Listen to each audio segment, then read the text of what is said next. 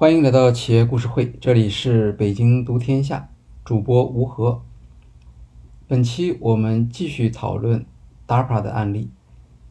上期我们在介绍 DARPA 创立的时候，介绍了组织在初期，呃创建的时候它的一些特点，对它未来的一个长期的影响。呃，其中特别的一点就是它的企业化的特征。在政府机构中间，一般认为 DARPA 是比较像企业的一个机构。那么后面我们还提到了第一颗通信卫星的发射，以及 DARPA 对公关的重视。这个呢，实际上涉及到 DARPA 本身对于技术惊讶的理解。在苏联人造地球卫星带来技术惊讶的初期，其实美国高层当时是在。放任公众的恐慌，他的目的是为了满足像科学界、像国防产业这些群体的利益上的需要。那么，当然到了后来，美国公众开始指责政府领导不力之后呢，他们也希望尽快扭转公众的意见。其实，当时在高层内部，他们对于自己的科研实力。是有信心的，也知道自己的科研实力肯定领先于苏联。当时美国有技术非常先进的 U-2 高空侦察机，他们的侦察回来，呃，通过照片分析就可以发现，其实苏联在导弹工程方面没有所谓的领先优势。可是这些呢都是国家机密，呃不方便透露，只能想别的办法。当然，最好的办法就是反复的发射卫星成功。可是因为，呃，之前缺乏预见，海军和陆军他们是不合作，两边分头研发发射的那些卫星呢，有的成功，有的就不成功。这样的话就缺乏说服力。最后效果最好的反而是 DARPA，对吧？他发射了一颗在技术上其实没有什么特别难度的卫星。呃，但他很聪明，把总统的讲话放在这颗卫星里面，让美国人民能够听到总统从外太空传来的声音。哎，这样一下子就把国民的这个恐慌情绪扭转过来了，所以效果特别好。那么和军方的做法其实是不一样的地方在于，就整个这个斯科尔通信卫星的项目之中，达法是非常主动的设计了。对公众意见的操纵，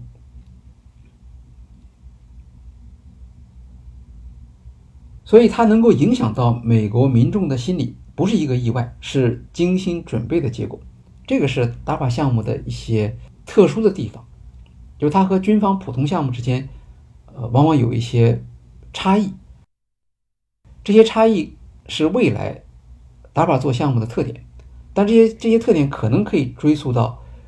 呃，他早期的成立的背后的推手，那我们很难不想到，呃，国防部长这个 Michael Roy，他是保洁公司的总裁，可以说他是做品牌管理、做影响公众意见的，呃，在当时美国来说可以说是最最顶级的专家了。那么他的个人烙印可能就通过这样的形式打在了大帕身上。关于惊讶，我们还有一些呃资料可以分享。六十年代担任 DARPA 局长，有一位叫做 Charles Hertzfeld，他在二零零七年接受访谈的时候说：“说没有什么惊讶，意思是说，其实美国从来没有真正的惊讶，因为他们知道实际情况，所以他们他们至少在高层，他们没什么好惊讶的。但是他们很好的利用了这个机会。”设立了 DAPA 这样一个机构，不光能够防止技术惊讶，还能够通过 DAPA 的研究，不断的给竞争对手制造惊讶。这项工作呢，过去确实没有人做，需要像 DAPA 这样的一家机构来不断的推进新的技术，不光给对手制造技术惊讶，而且创造出让对手感觉到。没有能力继续和它竞争的这样的一个效果。这个才是 DARPA 的一个完整的使命。呃，所以现在说起 DARPA 的使命的时候，一般都会说，不光说要防止技术惊讶，还会说它的使命也是创造技术惊讶。那经过 DARPA 大概在二十年左右的这种努力，赫斯菲尔德说：“你看到了八十年代的时候，里根总统发起星球大战，那个时候苏联就知道，在这种技术竞争方面，其实已经没有办法和美国继续对抗了。所以后来实际上苏联是放弃了在导弹防御系统中间和美国的这种竞争，因为没没有什么意义了嘛。它不是说。”一项两项技术，而是它不断的发起新的技术，呃，这样的话，你你要跟它全面对抗，那实际上你的经济条件、你的科研条件都是不具备的。那在这个过程中间，DARPA 从来是不只是一个单纯的一个技术研发部门，它同时还很注重公关上的沟通。即使在今天，我们仍然可以看到，在政府部门里面，DARPA 应该算是。在公关上表现比较好的一家，我们可以去看它的网站。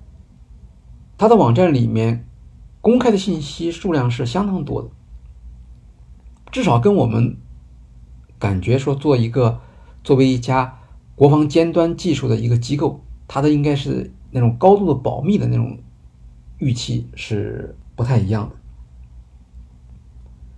然后除了在网站上做信息披露。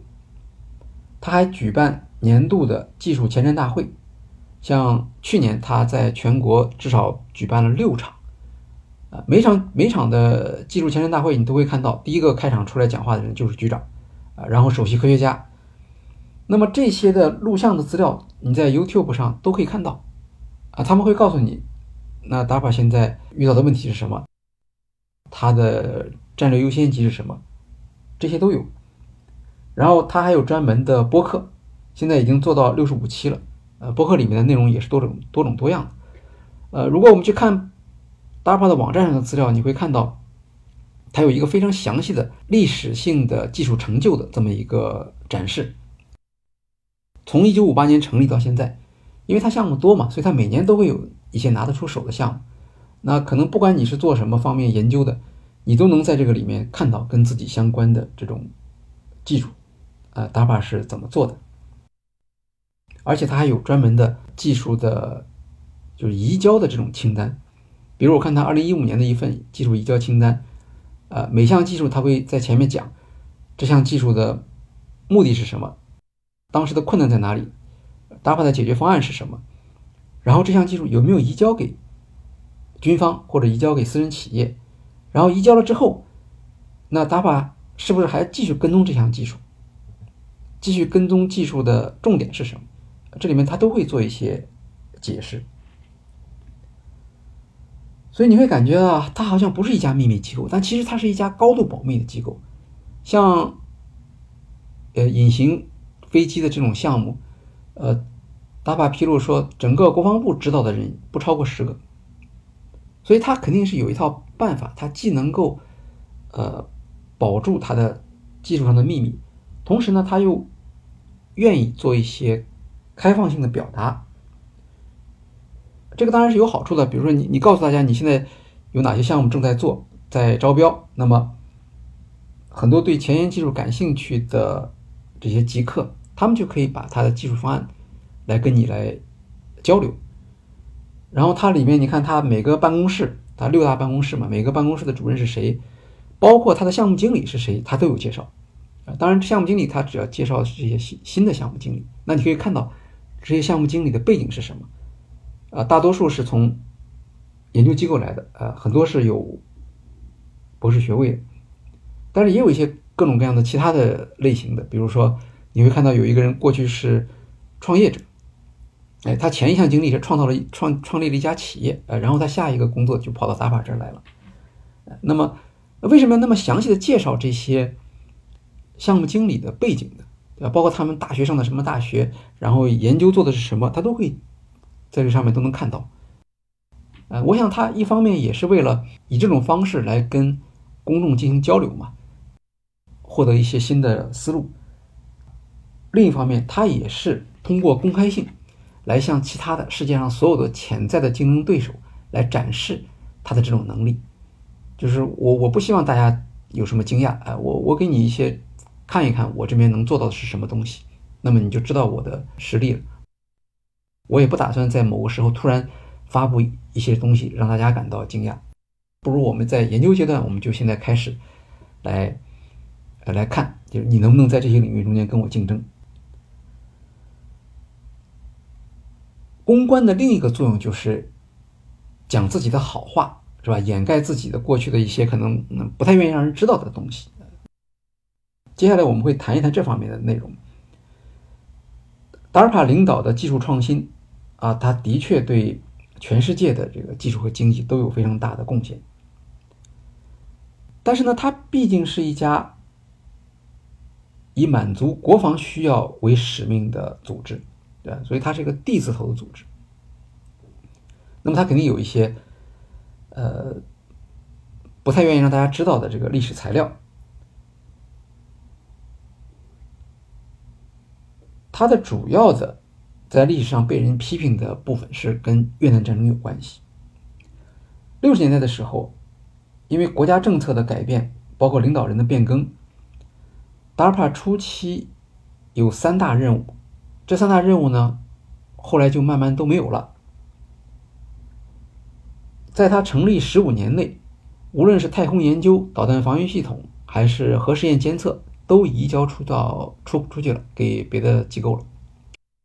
太空研究给了 NASA，后面两项给了军队。那这样的话，给人感觉就好像这个机构就没什么事情可做了，因为过去他们做的都是总统交办的事情，现在得自己想办法了。那么，为了证明自己的价值，呃，达巴就向军队靠靠拢。啊，因为它是国防部下设的机构嘛，啊，那现在没什么事做了，那我们给军队做点贡献，所以 DAPA 就发起了一个项目，叫做敏捷项目 Agile。这个项目呢是支持美军在东南亚地区的这种军事行动啊，他们在越南、在泰国就开设了实验室，规模还挺大。主要研究什么呢？主要就是研究直接支持军队作战的武器和对付游击队的工具。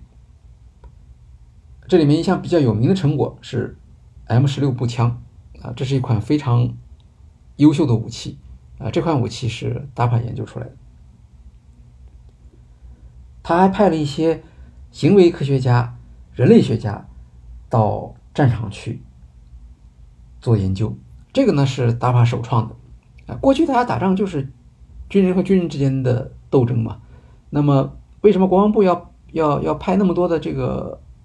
学术型的专家到那个现场去，呃，主要是因为战争的形式不一样，对吧？过去是它是先进国家之间的战争，现在它是和发展中国家的当地的这些呃军队也好、部落也好去打仗，那他就要理解他们的行为方式，呃，比如美国人一直很重视的一点就是，呃，为什么在越南战争中间，呃，老百姓支持越南共产党？而不支持他们，对吧？后来到了呃中东战争的时候也是一样啊。为什么这些穆斯林他们那么讨厌美国人？这些工作是谁来研究呢？那就是行为学家和人类学家来做。当然，在整个越南战争中间，呃，达帕名声最最最最糟糕的就是他跟化学武器的关系。就有一种化学武器叫橙色剂，这个呢是。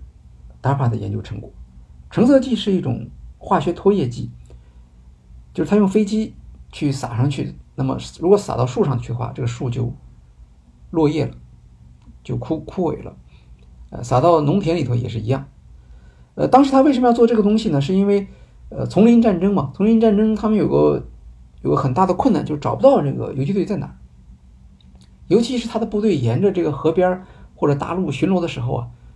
这个突然就会从从树林里面冲出一帮人出来，那他们就想了个办法，就是道路两边多少米之内我就撒上落叶剂，就相当于制造一个无人区嘛。那么你就不能在这地方去藏身了，呃，管不管用呢？这个是管用的，但是它的后遗症是非常严重。呃，而且它这个落叶剂，它不光是对越南人造成了很大的伤害，它实际上连美国的军人也没有放过。后来这些退伍军人回国之后又打官司等等。总之，这个橙色剂是整个人类这个历史上呃一个名声特别不好的一种呃军事工具吧。另外呢，像 DAPA 这样的机构啊，它的很多研究人员他是在美国嘛，他们做的一些研究啊。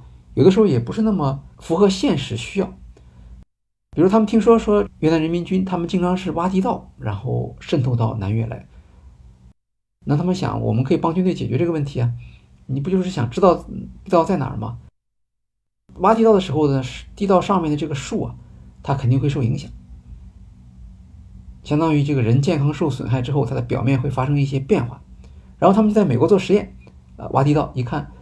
这个树确实不同了，然后用飞机在上面去去侦查的话，就很能很难就很容易发现，呃，这个地方这个树木颜色不对了，那么我们就知道这个底下有地道了，呃，所以他们就把这项技术呢就就带到了越南，但到了越南之后呢，他们才知道这个技术根本就不实用，因为他们上去一看，呃，在整个越南就是他们所关注的那片地区，三分之一的树木都已经发生了不健康的改变，啊，所以问题不在于说。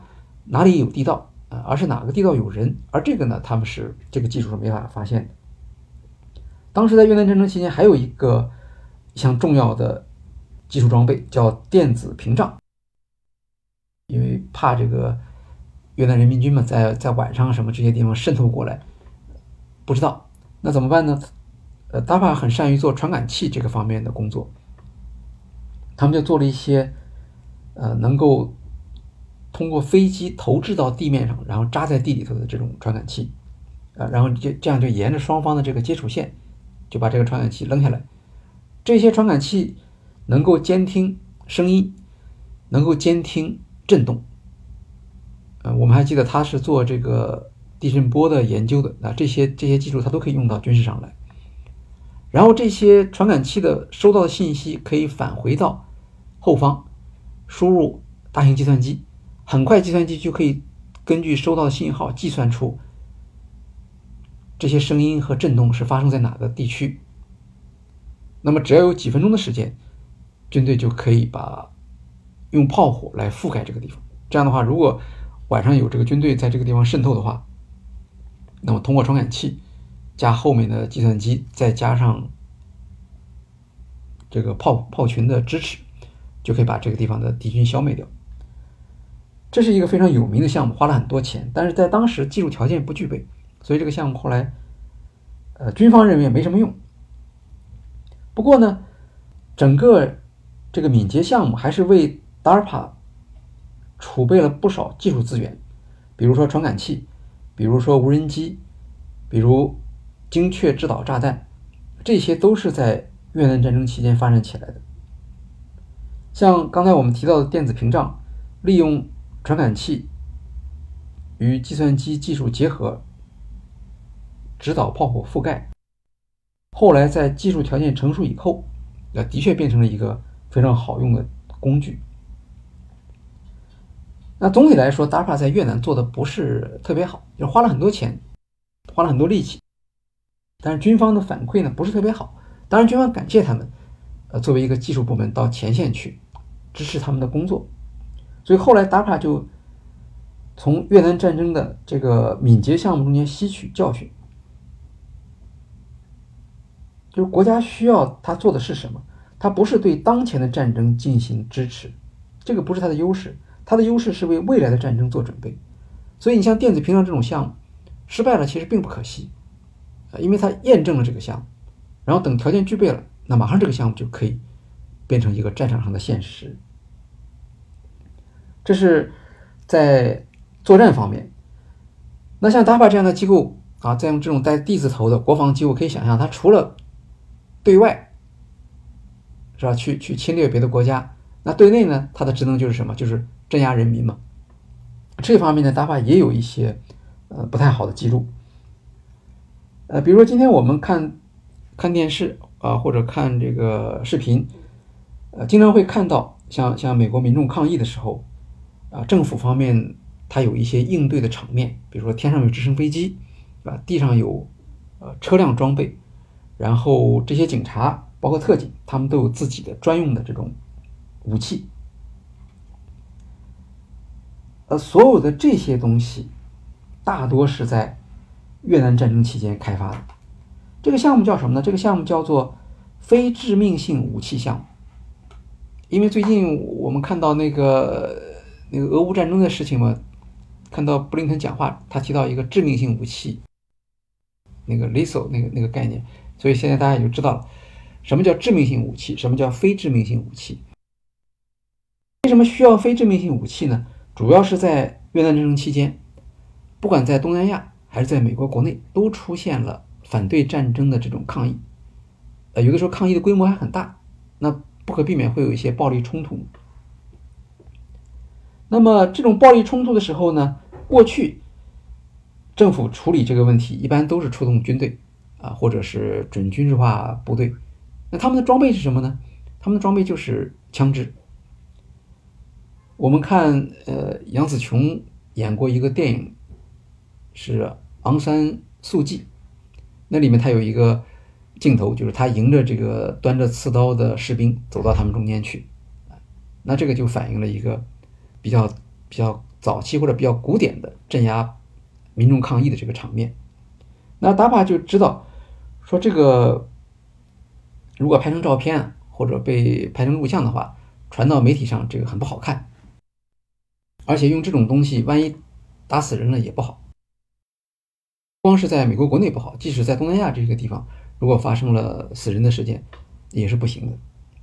所以他就搞了这个非致命性武器的项目。所谓非致命性武器，就是让你觉得非常不舒服，让你失去这个反抗的能力，但是呢又不至于死人，同时场面上看上去呢又不像是。刺刀或者步枪那么血腥，就是一个伪装的嘛，呃，但是它它确实是符合现代政府的这个需要，因为现在政府它一个重要的一个关注的地方是希望掌握叙事权，对吧？一旦发生了群众性的抗议活动，到底怎么样来讲述这个故事，是吧？是谁有理啊，或者是谁比较克制什么等等，这这个，而 DAPA 提供的这整套工具。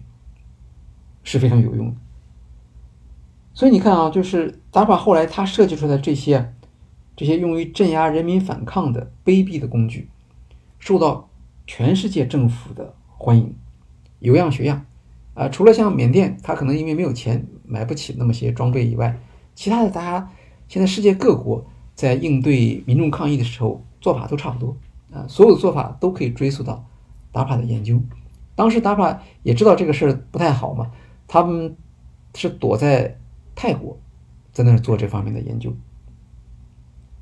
还有的一些成果用来监测群众抗议的，这个也是很多人议论过的。比如说，在二零零七年，呃，当时在华盛顿有一个抗议伊拉克战争的这样的一个游行。那游行的时候，大家就发现呢，那天上有一些蜻蜓，但是如果你仔细看，这些蜻蜓好像不太正常，就是比。普通的蜻蜓吧，稍微大一点，然后那些姿态呢有点奇怪，这个现象就被很多媒体看到了，然后他们就去研究说这是怎么回事儿。后来有人说这就是所谓的昆虫无人机啊，啊，当然它是用于侦察目的的，你看看不出来它是昆虫。那么这是谁在做这个事情呢？一查就出来了，就是在美国只有 DARPA 有这个能力，有这个技术水平去做这种东西。这个是。群众抗议活动的监测，还有平时我们日常的通话通信的监测，是吧？九幺幺之后，DAPA 曾经想建立起一个基于大数据技术的全面信息监测网络，这个网络叫做 TIA。后来 TIA 实在是对于公民权利的侵犯实在是太厉害了，所以国会就把它叫停了。但是后来斯诺登他所披露的一些。监听和监测技术其实都是出自于 DARPA 的。当然，我们在这里讨论这个历史故事，主要不是为了做一种道德上的指责，而是要展示，就一家以国防尖端科技为使命的组织，它也不是说为技术而技术，它需要处理好技术创新和外部要求之间的这种压力的关系。像 DARPA 这样的机构，它的合法性是有问题的。首先我们说，不是所有的国家都有，即使在美国，也没有任何的保证说你你你肯定是需要你的。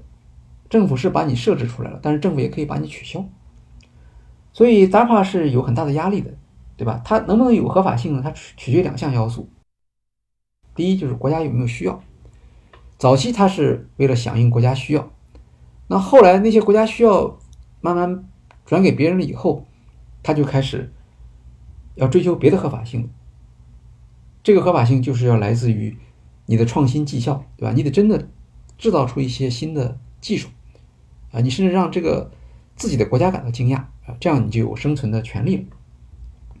这方面也可以看出来，像 DARPA 这样的机构和一个比较单纯的，比如说美国国家科学基金会，他们两家机构都是做尖端技术的，但是确实不一样。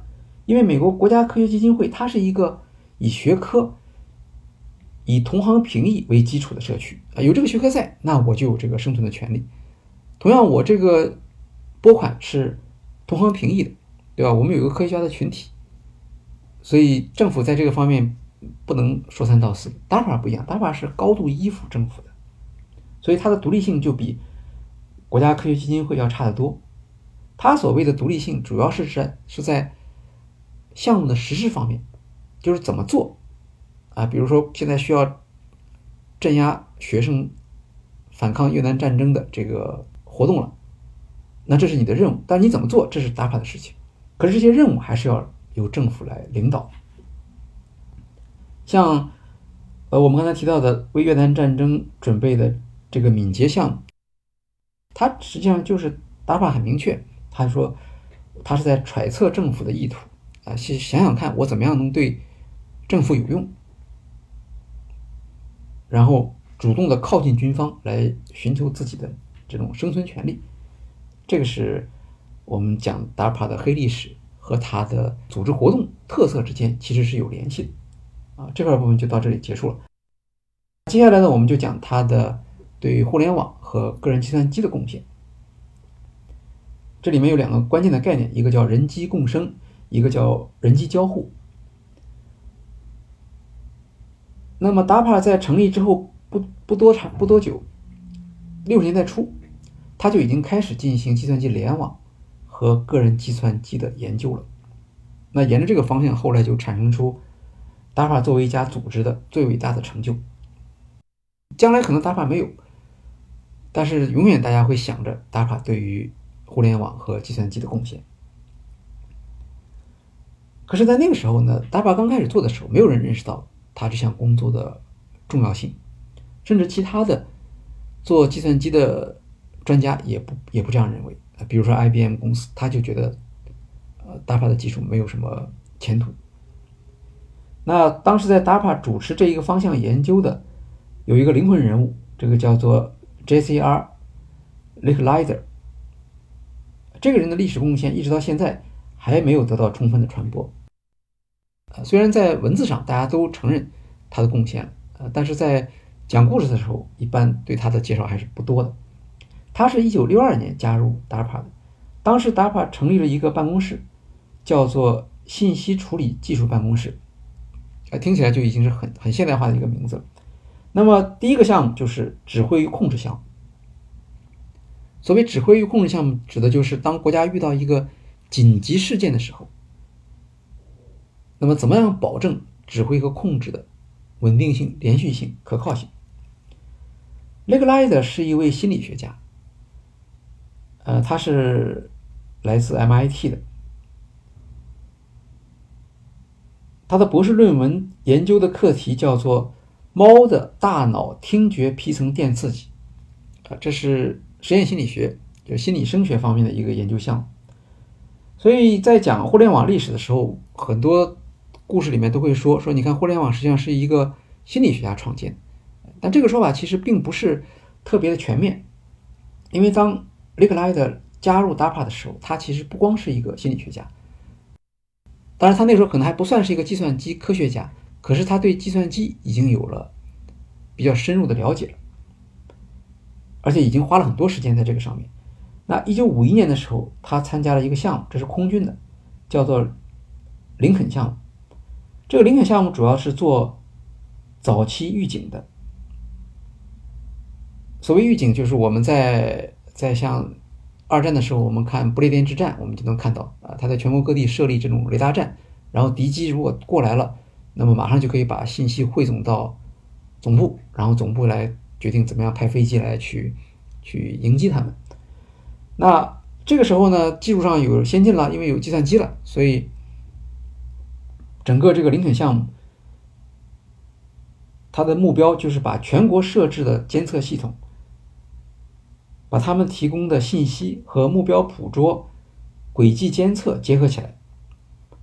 当时在全国一共建了二十三个站点，每个站点配备两台计算机，有五十名雷达操作员，一个站点可以同时追踪四百架飞机。这是空军当时设计的，为了保护国土安全，这二十三个站点呢还通过电话线来联网来交换数据。呃，其实就是。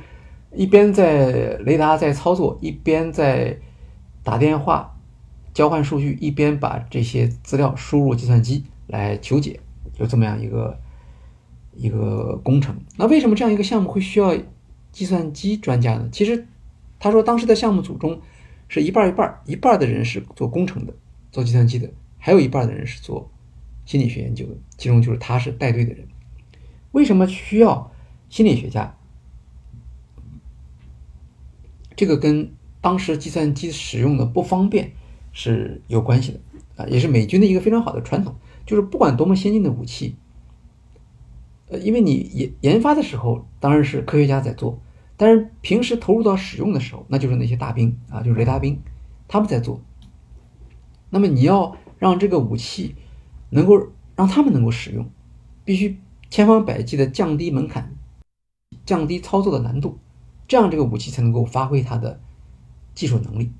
这个是应该说是美军的一个比较合理的这样的一个设计。所以当时他去就是去研究这个事情。他说啊，呃，他当时做了一个观察，结果就发现那个时候的系统就有很大的问题，因为计算机是一个。大型的一个都是大型的计算机，然后呢，他们需要输入数据，然后当时如果敌机已经快来了，那你的时间就很紧张了，然后那个时候你只能做一些就是预先设定的一些一些一些呃一些数据，然后把它看看跟当时情况是一致的，把它输入计算机来求解啊，这样的话算出的结果实际上是有问题的，或者说可以设想的场面是有限的。所以，真正这个时候，他意识到一个问题：大型计算机没有分时计算能力和人机交互能力。那么，那个时候的缺陷其实是很明显的，就是计算机不等人。然后，计算机得出来的结果呢，也不是那么直观。那个时候已经有显示屏了，可是显示屏上看到的是什么呢？看到的是光点。这光点代表什么？这个还得判断。猜测，所以他说你不能只有光点，你还得有轨迹。呃，我要看到这个过刚才它在哪，现在在哪，这个要轨迹在显示。然后轨迹最好还是有不同的颜色，对吧？能够区分。所以，作为一个心理学家，他要解决的就是这些问题：怎么样帮助这个最后这个操作这台机器的人，真正的能够理解这台机器它所发出的这些信号。降低技术的门槛。他当时说了一句话，他说：“呃，我们的工作就是提升操作员对于数据的正确理解。啊，因为整个国家的安全其实就取决于当敌机来临的那一刻，这些操作员是不是能够正确的解读这些数据。本来就已经压力很大了，如果你再给他制造一些技术上的障碍的话，那实际上。”这些花了很多钱设计的监测站点，它能够发挥的作用是非常有限的。那么在这些呃参与这些项目的过程中间，雷克莱德就形成了自己的一些想法。一九六零年的时候，这时候已经十年了，他发表了一篇论文，叫做“人机共生”。人机共生的意思就是，他其实是说当时的计算机虽然是表现出远远超作、远远超过人类的这种计算能力，但是它并没有真正的支持人类的工作。相反，计算机跑在前面，人落在后面。但当时呢，呃，这个意见呢，并不是所有人都支持的。比如说，大型计算机厂商像 IBM，他们就不太赞成这种看法，因为当时计算机是供不应求啊，计算能力和计算资源是非常宝贵的。你让我们去等人工反应，那这是一种资源浪费，它违反最优化的原则。可是，DARPA 不一样，DARPA 有自己的问题。所以 DARPA 就选择了 Liquid 这个方向。所以不是说 Liquid 加入 DAPA 之后，它发展出一个人机共生的思想，而是因为它有人机共生的思想，才被 DAPA 看中，并且招募进来。那么在他进来之前，他其实已经是有几个基本的理念了，比如说计算机应该是可以交互的，应该有一个用户界面。大家能看到，能看懂，呃，另外，计算机应该是联网的，能够做到高速响应。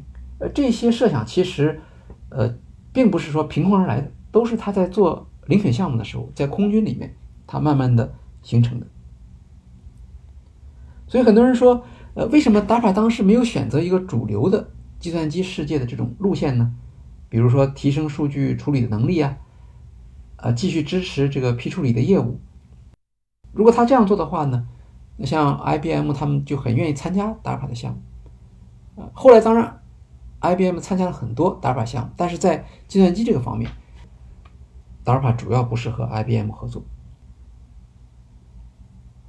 那么在那个时候，DARPA 遇到的是什么样的问题？所以他们才需要 Liquid 这样的呃一个解决问题的思路呢？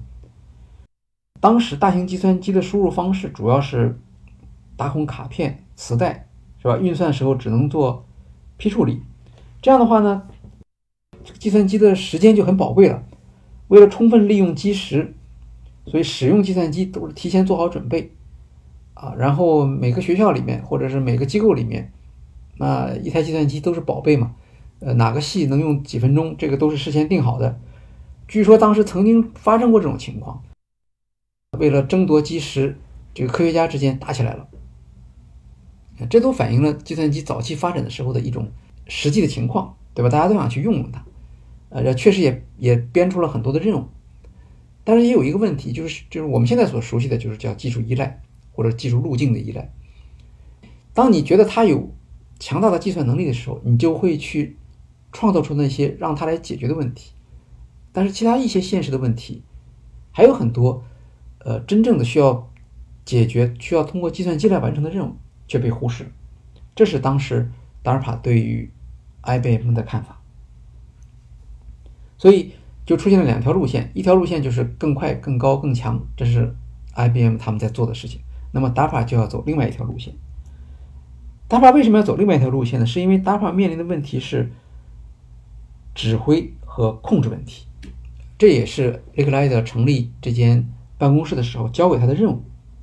指挥和控制的有什么特点？指挥和控制就不断的交互，呃，不能说我只发出一个命令，这个命令到底怎么样？前面的情况发生了什么变化？这个时候他们之间需要一个频繁的交互，对吧？那么在在过去在打仗的时候，这个是呃通过通讯员、通过电话啊、通过无线电等等来实现的。那现在怎么样把计算机加入到这个里面去？这个是他们所要。所要面对的一个主要问题，所以 Liquid 一直说说计算机必须有人机界面，呃，我们得多少得看懂一点，然后计算机要能停顿，要等待接受反馈，还要能够多样化的输入，不能只靠这个呃打孔卡片。后来发生一个事情呢，也对美国高层呢有一个刺激，就是著名的古巴导弹危机，这是一个非常严重的危机，政府方面很焦虑。但是他们发现大型计算机帮助不大，啊，为什么？因为情况不停在变化。为了应对一个新的情况，匆匆忙忙又写一个新的程序，然后上去去运算，等你运算完了，情况又变了。这样的话，大型计算机在支持政府重大决策方面显得就不行了。如果真的是核战争开始的话，那总统其实还是要靠过去的传统的那些指挥方法，那这个计算机好像用处就不是那么大了。这样的话，雷格莱德他就要不能用现有的这些解决方案。那么他提出的第一个解决方案就是要推广分时计算。分时计算就是两个人或者更多的人同时使用一台计算机。在今天觉得这个好像是天经地义的，当时的大型计算机却不是这样的，因为大型计算机用一次很很不方便，所以大家其实并不在意你是只有一个输入端这样的一个做法，反正排队呗，插队进去也没有用。但是分时计算有很多优点，它可以通过多个终端和主机联系，然后机器速度是很快，所以其实。机器在运算的时候，可以同时应对很多终端用户的要求，而这些用户又感觉不到，好像我在等机器的反应啊，好像机器马上就给我反应了似的。那么早期我们呃国内用的像图书馆系统用的终端就是这样的啊，它所有的终端连接一台主机。这样的做法呢，当然是一个有一点点缺点，就是让计算机等人，因为人工输入的速度其实是很慢的啊，不管你是用。用键盘输入还是用什么其他方式来输入，所以基石并没有得到最大化的使用。呃，它很多都运算能力是富裕的，这是一个浪费。所以像 IBM 他们不赞成用这种方式。但是分时计算和终端提供了一个个性化的交互选择，因为每个用户的需求都是不一样的。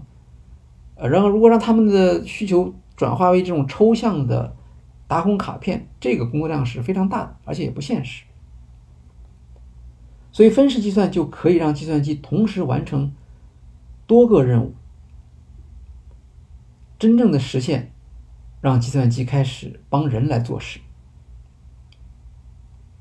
那后来担任信息处理技术办公室主任的一位非常有名的计算机的先驱叫做 Robert Taylor，他认为分时计算可能比计算机还要重要，因为分时计算。才出现了网络和个人计算机。到了一九六九年的时候，雷克莱德和 Robert Taylor 两个人，他们就合作写了一篇论文，呃，继续讨论人机交互的未来，题目叫做“计算机作为通信工具”。这个通信工具指的就是计算机和计算机之间建立的这种通信工具，来取代以前人们日常之间的这种联系的方式。这个实际上就是预言了未来的计算机联网之后的主要的一个应用。那么我们回到前面所讲的，一九六二年，雷格莱德来到了 DARPA，呃，他实际上是个理论家，对吧？他是个心理学家，但是他和理论家不一样。他为什么到达法来呢？因为达法能做事。所谓做事，就是达法有钱。当时给他的钱是年度预算七百万美元，听起来不多。但是那个时候呢，计算机学科还没有开始，所以就光是这笔钱就已经是，呃，当时所有其他政府机构计算机研究费用的总和了。这样的话，他手上就有一笔钱了，而且这个钱增长速度很快，过了八年就涨了四倍。那么，计算机的整个计算机科学那个时候还处于一个萌芽阶段。所以，雷克莱德第一件事，他其实就是要建立一个人才队伍，不一定是从头培养，别的地方转过来也行，但是我得有一批人专门做这个东西。所以他把他的预算经费的相当一部分投给了各大高校。在 DARPA 介入之前，美国的大学没有计算机研究生专业，第一批。研究生都是在 DARPA 资助的基础上培养出来的，包括像 MIT 的斯坦福、伯克利、犹他大学、卡耐基梅隆这些大学，今天还是计算机的领先研究机构啊。他们的历史其实就追溯到达帕创立的时候。然后在这样资助这些大学的过程中间呢，还产生了一些呃额外的成果，是他事先没有想到的。比如说，一九五九年第一台商用计算机，这款计算机叫做 DPD 一，是 DEC 生产的。这台计算机就已经是有分时计算的能力了。那一九六二年的时候呢，在 DARPA 的资助下，MIT 计算机实验室购买了一台 DPD 一。这台机器呢，预定是在秋季学校开学的时候送到。在暑假期间，呃，一些学生和过去毕业的学生，他们就已经听说了这件事情。那个时候，计算机非常宝贵。啊，就像现在有人用用那个纸上画键盘练钢琴一样，不是说机器等人，而是人等机器。所以机器还没到，这些学生就开始研究，能够拿这些机器做点什么事儿。但是学生和呃想的和老师和 DARPA 想的不一样，对吧？他们不可能去在暑假就就就去想去做政府项目，他们想的是这台机器可以做游戏，因为它是一个分时功能的设备了。所以他们就做了一款游戏，名字叫做《星球大战》。暑假期间，他们先设计这个游戏的原理，等到机器到了以后，就开始去上机操作、修改演示。呃，那个时候做一个即使是简单的只是双人的游戏的话，也是非常难度非常高的。所以他们当时成立了一个小组，叫做六人组，一起来。协作攻关来设计这样一款游戏，其实也很简单，就是两艘飞船，呃，也不是很清晰的一个样子，然后用用鱼雷互相攻击对方嘛，然后绕着这个屏幕转来转去啊，这他们就叫星球大战了。因为过去没有这个东西，所以做出来的话还是很震撼的，因为它是能够交互的，那你动机器也跟着动。那么这个项目的负责人是谁呢？叫做 Stephen Russell。他是一个核心的这个编程的人员，然后他就带着他们做出来了。做出来之后，这款游戏就特别受学生的欢迎。这是历史上第一台电脑游戏。当时 DPD 一的价格是十万美元，可以说没有 DARPA 的资助，呃，MIT 也无法购买这样的机器。但是计算机到了学校之后怎么用？这个事儿，DARPA 其实就不太好干预了。后来因为这个机器玩的人太多啊，因为那个时候你只能到这台机器上来玩嘛，就相当于大家抢基石了。结果正经事儿可能受影响，MIT 不得不发布一个通告，说说就得限制一下，呃，嗯，比如说中午规定一个时间可以玩一玩，然后就是下班以后，或者你你你得什么情况下你得申请了才能玩。当然，这些规定有没有什么效果也也不知道。那个时候，呃，Stephen Russell 他其实自己也没有意识到这款游戏会有商业价值，主要是因为用户太少。因为首先你得有电脑，你才能玩这款游戏，呃，所以这个全美国也没几个人能玩。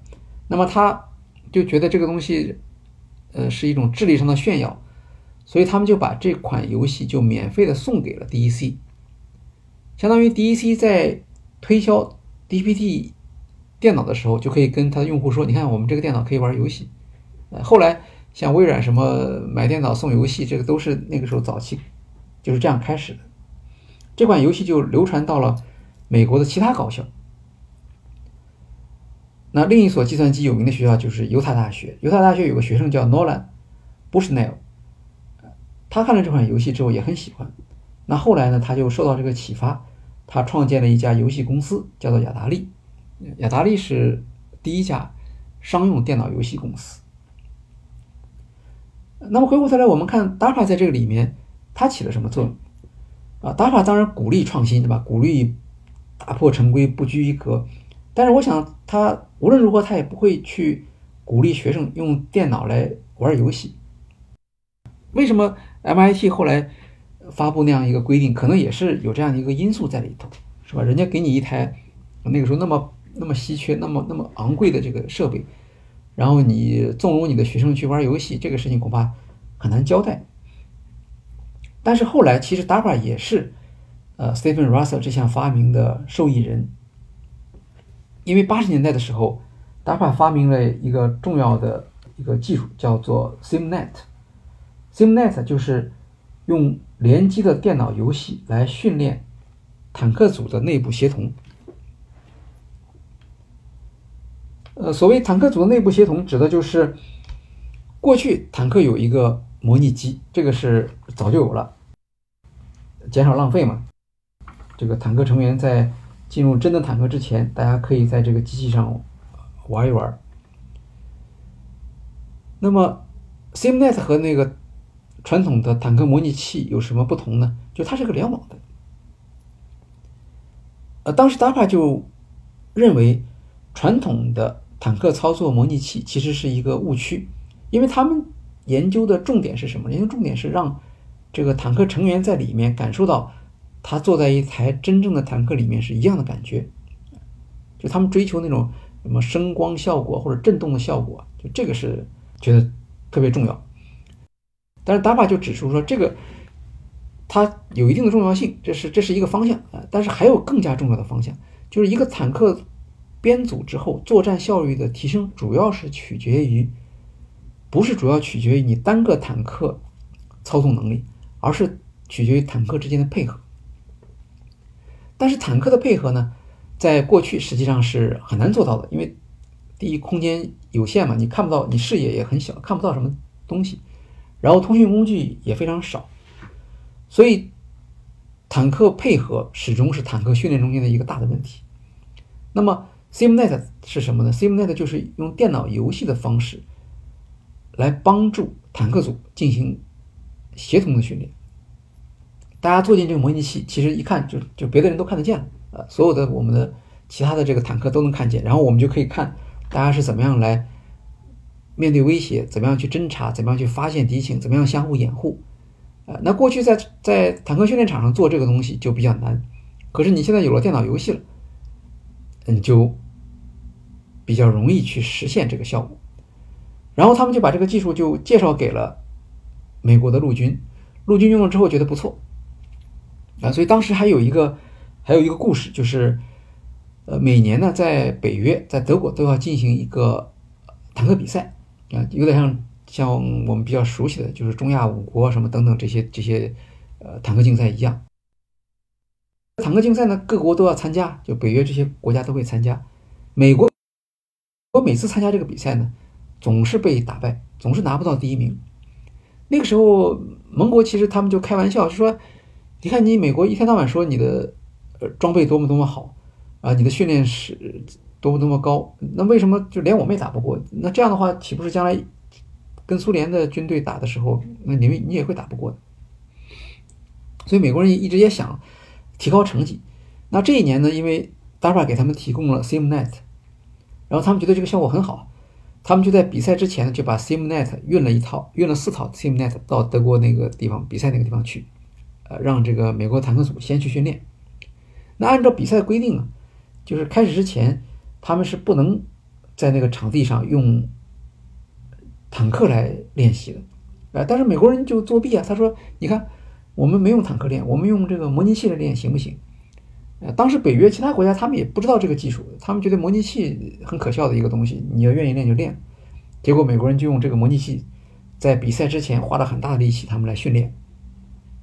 这一年，美国的陆军坦克编组有史以来第一次在北约的坦克竞赛中间夺得了第一名。啊，当然我们后来不知道后来他们是不是能保持这个第一名啊。但是不管怎么说，这个对于 DAPA 来说是一个。极大的一个认可了，就是我这套东西是管用的，而且管用中间特别大家关注到一点，就是它重要的是一个思路上的变化，呃，我不是去千方百计模拟一个坦克成员的感受，而是帮助整个坦克组来训练协同。后来在到了海湾战争的时候，这已经是八十年代了嘛，后来到了海湾战争，那很大一部分的美国的装甲部队就已经是接受过了这种 SimNet。坦克协同作战的训练，所以有的人也说，这个为海湾战争做出了一个很大的贡献，也为冷战结束做了充分的准备。当然实际上是有争议的啊，因为到底这个 SimNet 对于对于坦克作战效能提高有多大，这个军方并没有公布一个确切的数字。所以我们讲电脑游戏这个故事，其实是为了就说明这是 DARPA 的工作中的一个部分呢，对吧？他当然做了很多正规的、呃严肃的这种研究，但是当他把机器给了学校，学校就在它的用途中间是不能控制的，同时也产生这样的一些意外的收获。那意外虽然这个不是 DARPA 的本意，但是它也算成是 DARPA 的贡献，因为没有 DARPA 这个出钱，就不会有这台机器，也就不会有这个 Stephen Russell 的他的这个设计了。Stephen Russell 他本人是一个。Stephen Russell 本人是一个计算机语言的专家啊，有很多的了不起的成就，但是今天大家都不知道了。现在我们提到 Stephen Russell，主要是两件事情。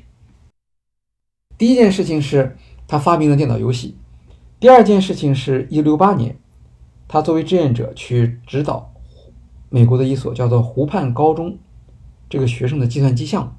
呃，他的学生里面有两个人，一个叫做保罗·艾伦，一个叫做比尔·盖茨。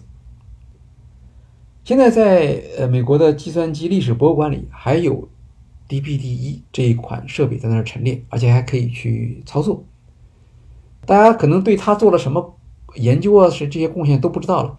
但是你一看到上面写的说这是就在这台电脑上，呃设计出了第一台电脑游戏，这个大家都会去过去去。去致敬一下，去看一看，那这些都是算是 DAPA 在呃推动技术创新中间，呃怎么样创造一些意外收获？这个真正是一个可以说是一个惊讶。那如果我们要评价啊 DARPA 在它的在它的历史中创作过哪些技术惊讶，我想电脑游戏应该算是其中的一个。好了，现在各个大学的计算机中心都建起来了，有钱了，呃这些这些教授们。都招了很多的学生啊，博士生给他们干活啊，也出出成绩了。但是开始出现另外一个问题了，就是学校之间呢不愿意共享他们的资源。我我有这台计算机，我都就给我自己用，我不给别人用，这是正常的情况。所以他创建这个人才社区的这个设想呢，其实并没有完全实现，因为这个社区是有了，但是这些社区是分散的，社区和社区之间是相互之间是断裂的。这样，到了一九六三年四月二十六号，雷克莱克他就提交了一份非常有名的备忘录，就是建立计算机网络。呃，他说，在全国有分时系统功能的计算机，应当组建一个网络。他的设想其实当时还很小，四到六台大型主机，六到八台小型计算机，再加上存储设备就行了。但就算这样一个小规模的一个联网，到他任职结束也没有办成啊，因为当时的技术条件不成熟。他是信息处理技术办公室的第一任主任嘛，呃，真正的网络成立是在第三任主任，就是 Robert Taylor 他手上才实现。呃，这个就是最早的互联网，互联网的名字叫 ARPANET，因为 DARPA 那个时候的名字叫 ARPA，还没有那个 D。那 ARPANET 顾名思义就是由 ARPA 建立的计算机网络。一九六四年的时候，他就这个 Lake Light 他已经离开了 DARPA 了。你看那个时候 DARPA 的这个项目经理就是这样，工作两年之后就走了。然后他为 DARPA 聘请了一个继任者，这个人叫做 Evan Sutherland。Sutherland 是真正的计算机科学家，MIT 的博士，他跟雷克莱德不一样，雷克莱德是个思想家，而 Sutherland 他是真正的做计算机的研究的。他的研究项目是什么呢？叫做人机交互图形化沟通系统。一般来说，美国计算机图形化的发明，那么他是第一个人物。在他做的这个项目里面，就已经包含了未来计算机、未来个人计算机的基本要素，有显示屏。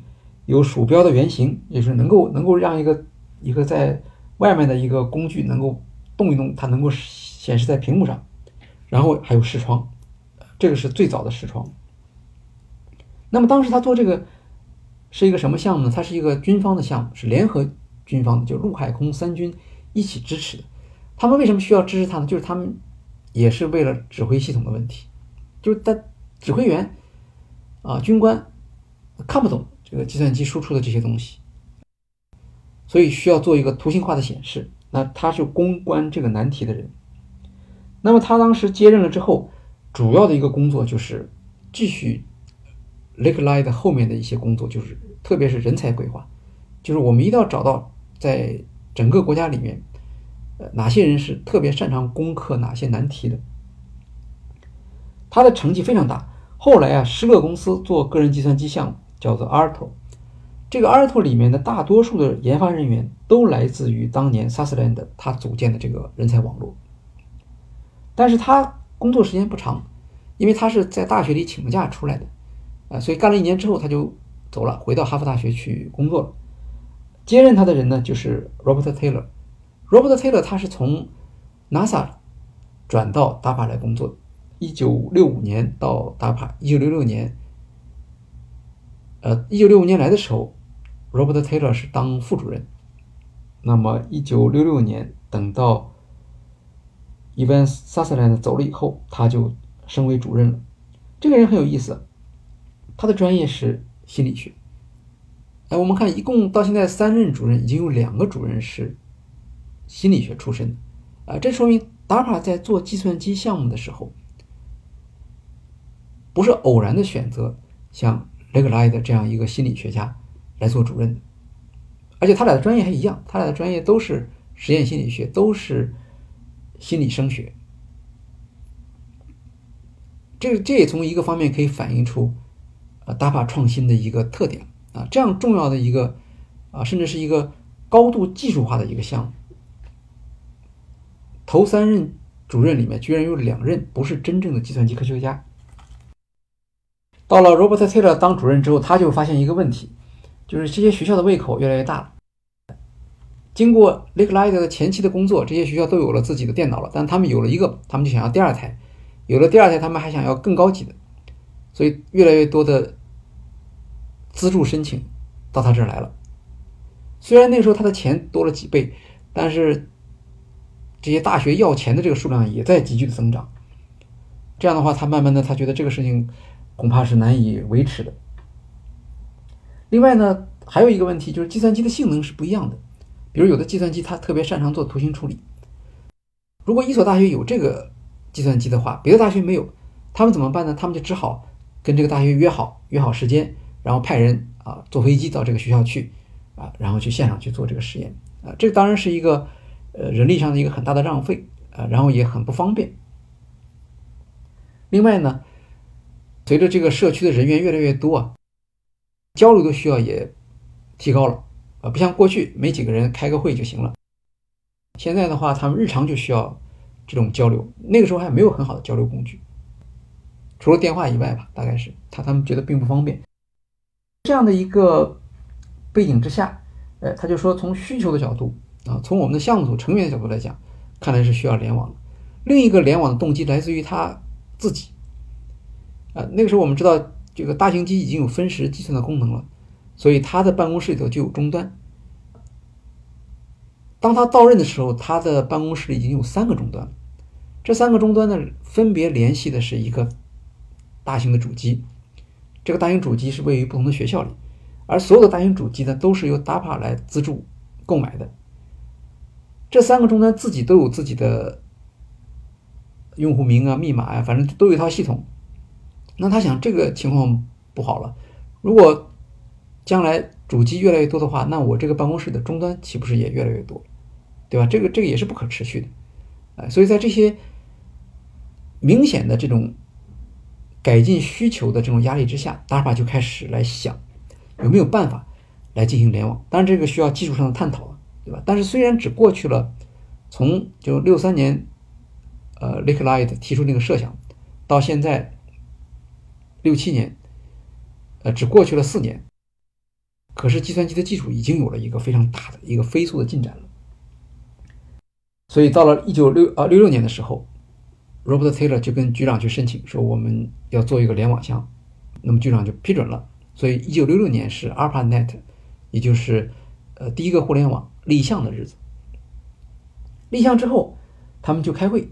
你要做联网，至少得有几个学校参加吧，就这样才能才能构成一个网络。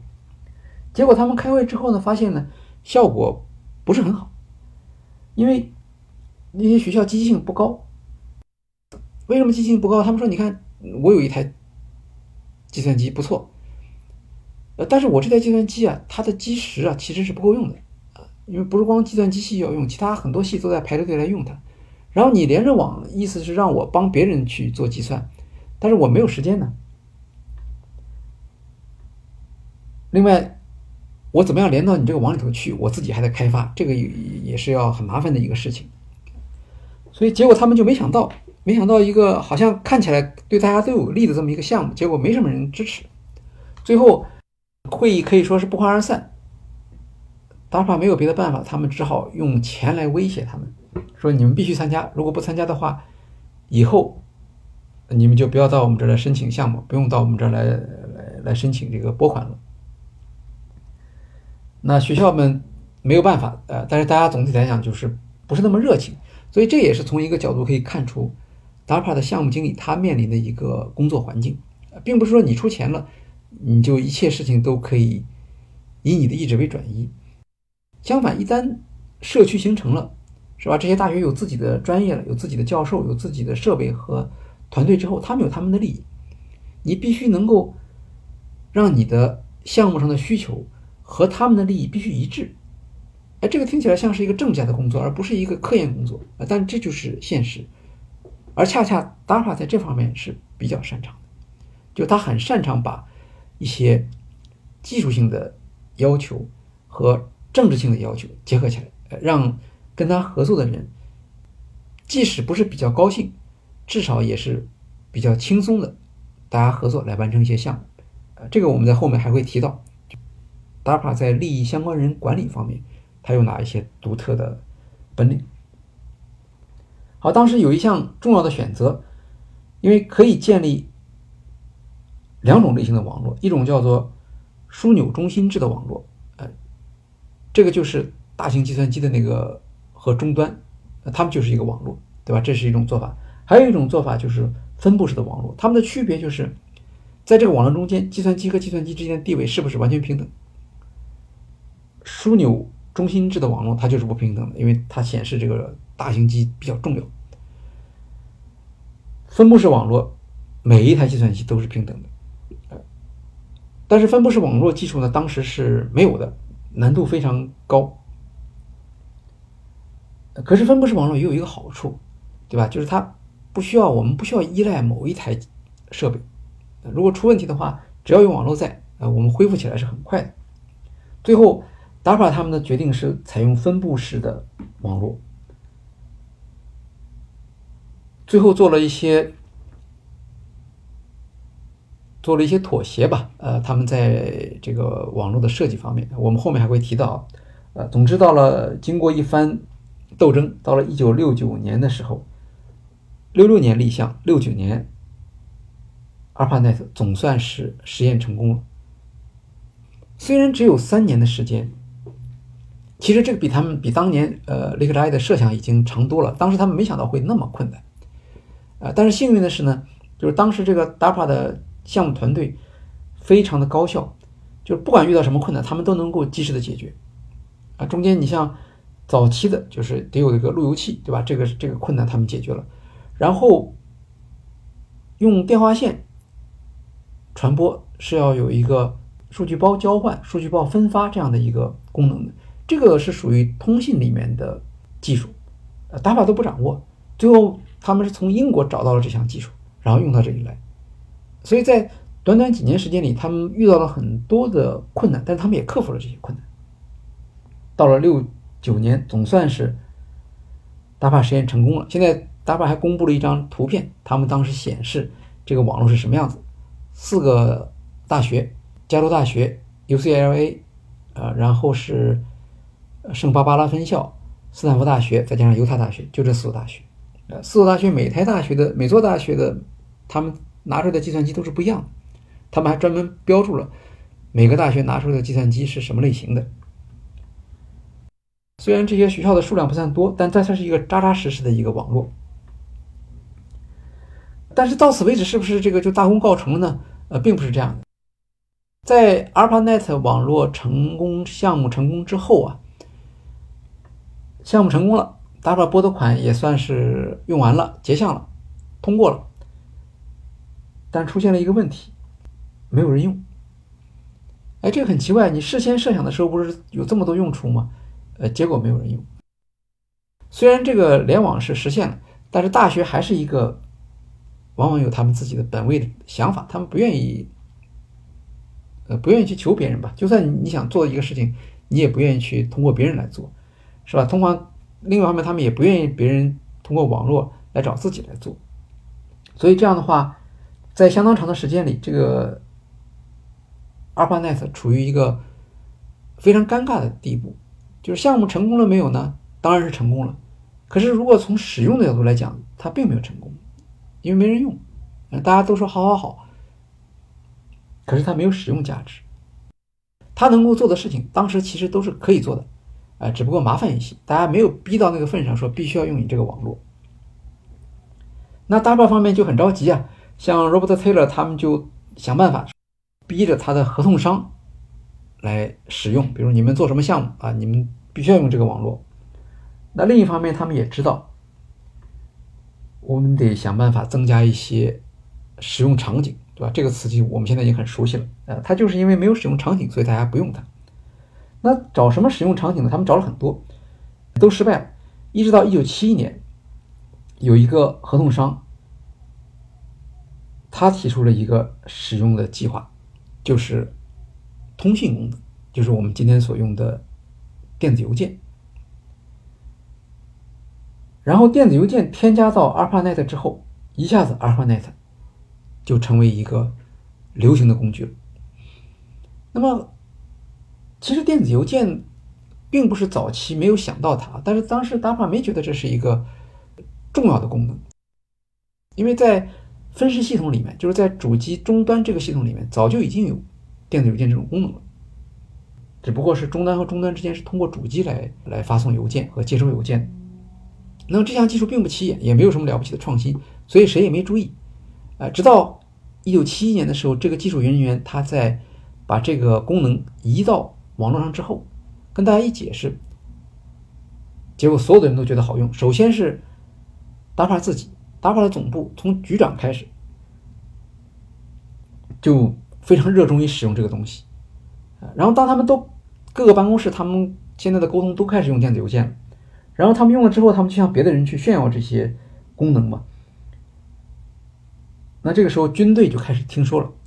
其实军队很早就知道有 ARPANET，但他们不愿意参加，因为觉得没什么用嘛，而且是让让 ARPA 自己先去慢慢的去去去琢磨吧。这时候看到有用了，军队就动心了，哎，他们也要求联网了。一开始军队没有参加这个 ARPANET，现在他们都表示要参加了。然后军队一参加就不一样了。因为军队参加的时候，他们原来设备不够啊，他们要买设备，哎，要花很多钱，而且买了设备之后，他不能跟领导说，我我参加这个 ARPANET 就是为了发 email，他必须得有研究项目来证明自己这个花钱是合法的，所以呢，军队又开始有了一大批研究项目，这些研究项目不是军队自己搞出来的，其实都是那些供应商，就跟我们现在一样。对吧？你你不是靠不一定需要你自己来做这些事情啊。如果你人家能够把东西卖给你的话，他很乐意帮你做这些研究设计的工作。这样的话呢，就逐渐开始就整个的这个就网络的社区就开始建立起来了。原来只有，DAPA 项目组和那几所大学，啊，后来整个 DAPA 的这个部门加入进来了，然后军队也加入进来了。军队加入进来就带来了钱，有钱的话，那。感兴趣的人就多了，啊，不管是大学啊、呃研究机构啊，还是企业，他们都开始来关注 ARPANET。这个时候，大概是到了，已经到了一九七四年了，那 ARPANET 才开始变成一个科研社区里面的一个话题吧。那么，还是在一九七四年，DARPA 的一个项目经理叫做 Robert Kahn，他和斯坦福大学的一个教授叫 Winton Cerf，他们两人合作，发表了一篇论文。叫做数据包网络互联协议，呃，这就是 TCP/IP 协议。到一九七四年，TCP/IP 协议创建为止。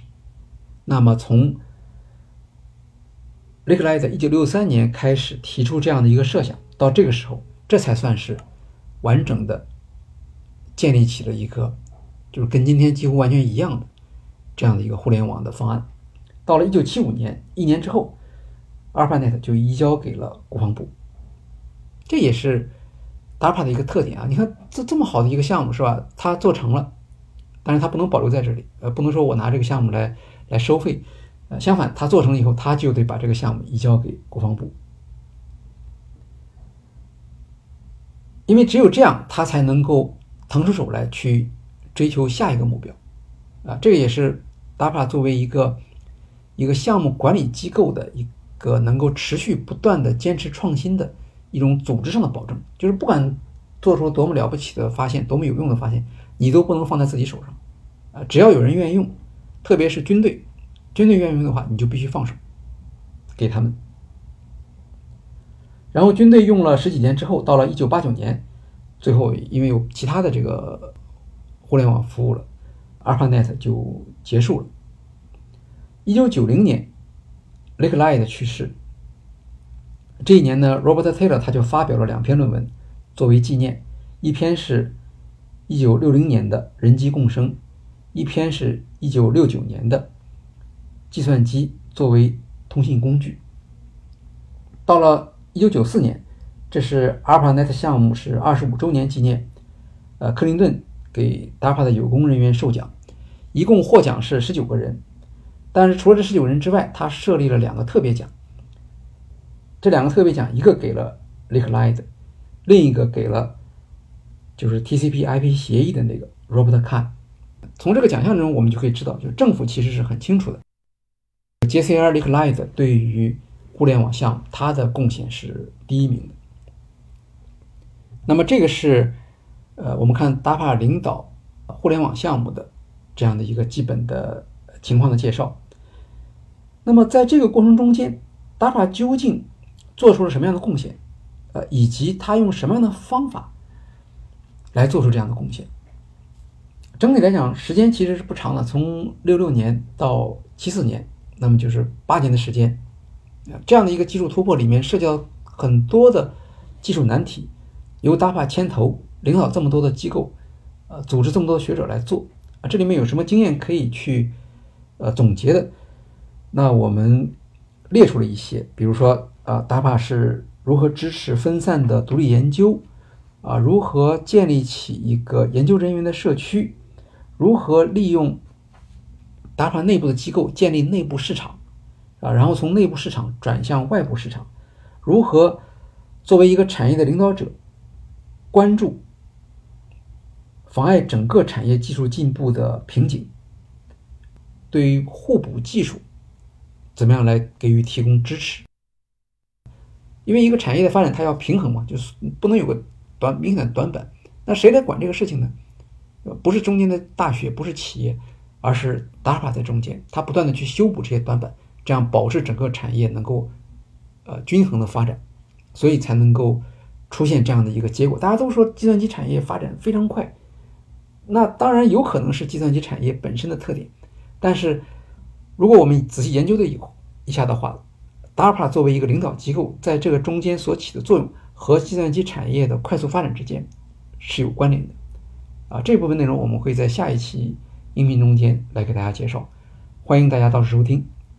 好，今天我们的节目就到此为止，谢谢大家。